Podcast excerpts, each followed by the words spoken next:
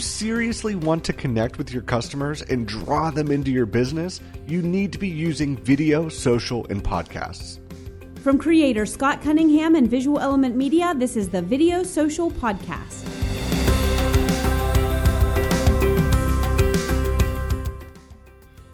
Hello, everyone, and welcome to the Video Social Podcast. My name is Scott, and thank you for joining us here. This is our second episode.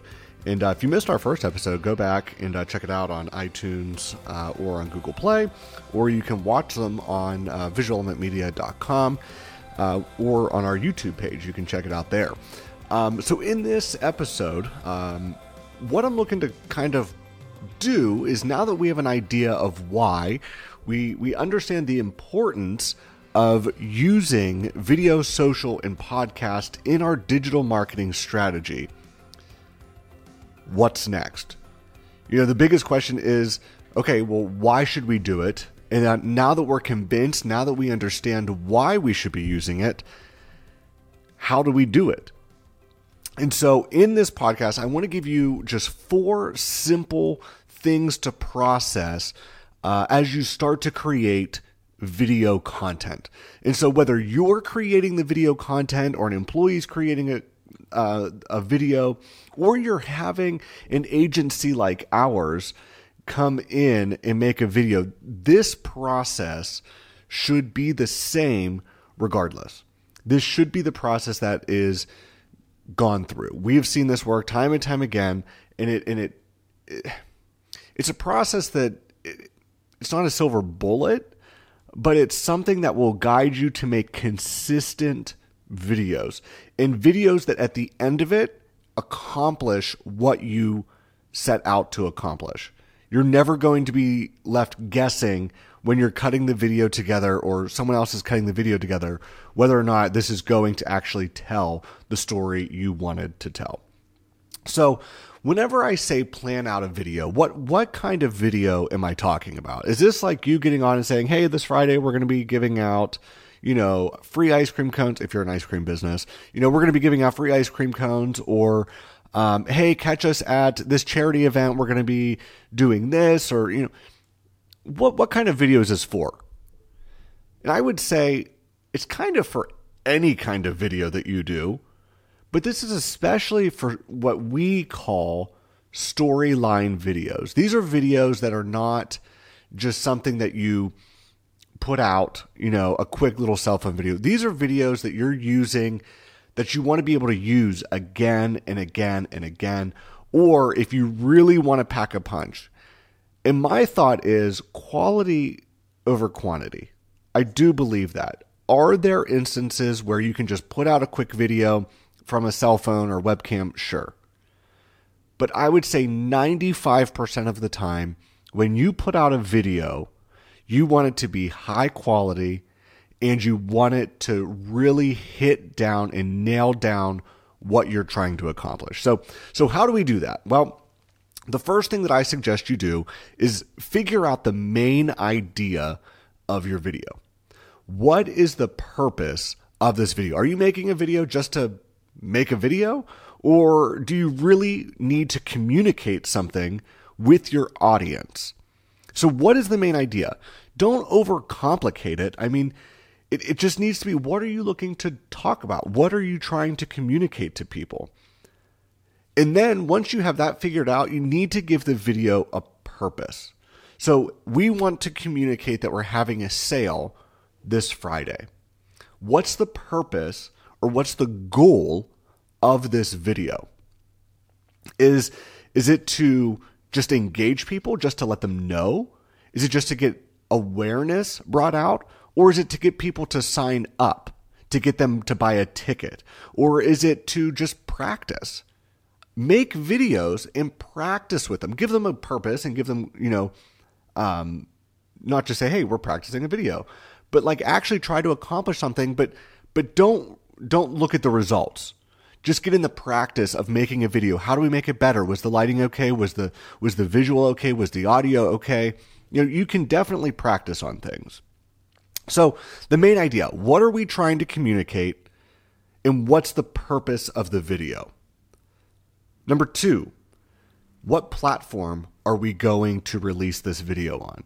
Because in today's age of digital media, the platform that you choose is going to really affect, it's going to dictate the kind of video that you put out. And the reason I say that is because different platforms have different regulations and different standards for how you release video. You know, Instagram prefers, the algorithm prefers you upload a square video, uh, like an 800 by 800 or 1080 by 1080 video. Facebook is moving towards that. LinkedIn is moving towards that. Uh, YouTube is still primarily 16 by 9. That's the long form, like the how you typically see television. It's still in that dimension. So you need to know the dimensions that you're going to be releasing. So that way you know visually, which we'll get to next, how to create your video. You also need to understand how that platform utilizes video. So this is like how long is the piece of content going to be?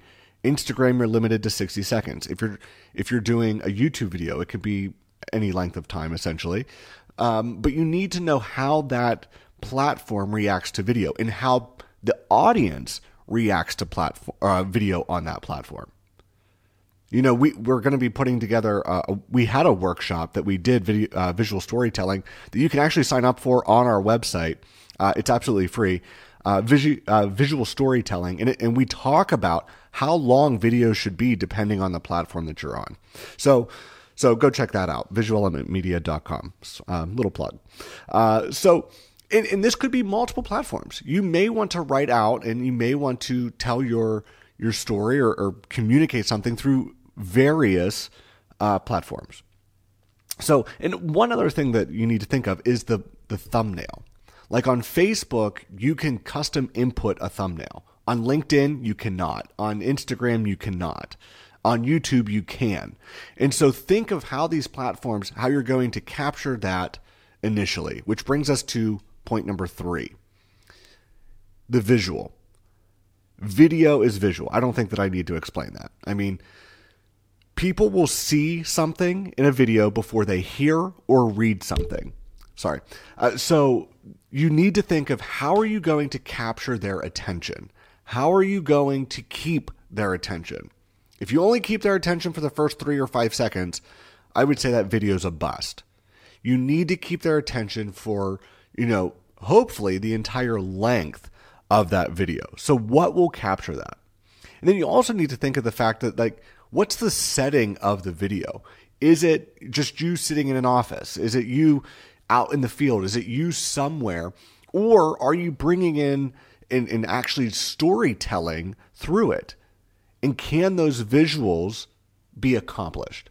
if you're like, oh, we want to make a video where, you know, our boss is standing on top of a mountain and he's doing all this crazy stuff, you know, that's great, but can you actually achieve that? And you may say, well, if we're doing it in house, no.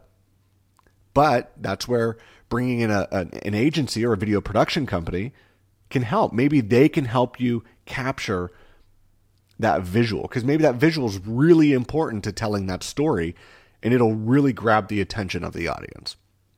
Something to consider. And you also have to remember most video is watched on mute.